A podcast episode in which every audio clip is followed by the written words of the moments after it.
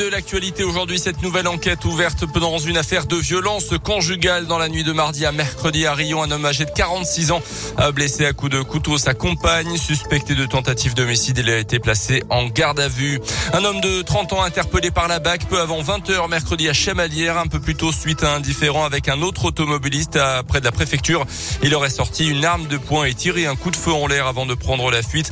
Un autre usager l'a alors suivi à distance tout en transmettant en direct sa position à la police jusqu'à son interpellation. Le trentenaire qui conduisait malgré une annulation de son permis de conduire et avec une alcoolémie de plus de 3 grammes était en possession d'une petite quantité de cannabis.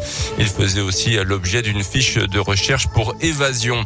15e et dernier jour du procès de Nordal Lelandais aujourd'hui devant les assises de l'Isère à Grenoble. L'audience va, va reprendre dans une heure avec les derniers mots accordés à l'accusé avant que les jurés ne se retirent pour délibérer. Hier, l'avocat général a requis la réclusion criminelle à perpétuité assortie d'une peine de sûreté de 22 ans contre Nordal Lelandais dans l'affaire de la disparition de la petite Maëlys. Un nouveau réseau de faux pas sanitaires démantelé près de Lyon. Après six mois d'enquête, quatre suspects ont été arrêtés, dont un dans le Rhône, les autres en Ile-de-France, dans la Drôme et en Haute-Savoie. Tout était parti d'une affaire de violence familiale euh, à Tonon-les-Bains l'été dernier. Les gendarmes avaient découvert un faux passe dans le téléphone du conjoint violent. Euh, ce réseau, selon les gendarmes, aurait permis d'écouler plus de 3000 faux documents et générer 600 000 euros de chiffre d'affaires.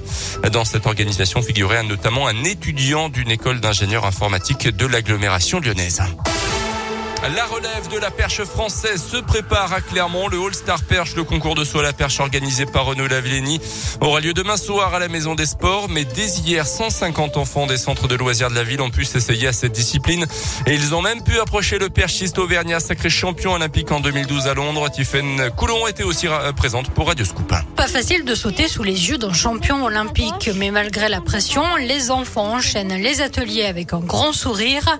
Pour Renaud Lavillenie, l'objectif est clair, faire découvrir sa discipline, plutôt difficile d'accès aux petits Clermontois. L'intérêt, c'est de pouvoir mettre le pied à l'étrier et puis se dire que peut-être dans quelques mois, quelques années, ils vont revenir d'eux-mêmes en athlète dans les clubs. Elona et Alexis ont bien compris les consignes, mais en pratique, c'est plus compliqué. T'as un trou, t'as une perche et la perche, faut qu'elle aille dans le trou et après tu sautes. Le plus dur, c'est d'enfoncer le bouchon dans le butoir et de sauter après. C'est difficile de te dire euh, non, la perche, elle va pas se casser. Heureusement Clément, qui pratique en club, est là pour rassurer tout le monde. Quand on commence, on ne pourra pas craquer parce que c'est du bonbon, mais quand on sera plus grand, la perche pourra craquer. Cette année, 150 enfants ont participé aux ateliers. Et la plupart seront de retour demain soir à la Maison des Sports pour assister au meeting. La compétition s'annonce particulièrement relevée chez les femmes avec la championne et la vice-championne olympique qui seront présentes. Le All-Star Perche, c'est un événement en partenariat avec Radio Scoop. Les Jeux Olympiques avec du ski cross au programme ce matin à Pékin avec une demi-finale qui euh, met en scène un Français en ce moment. Et puis le biathlon aussi avec le départ de la Master des filles. Ça sera dans les prochaines secondes. Les garçons, ça sera à partir de 10h avec, on l'espère, une sixième médaille dans ces Jeux pour Quentin Fillon-Maillet.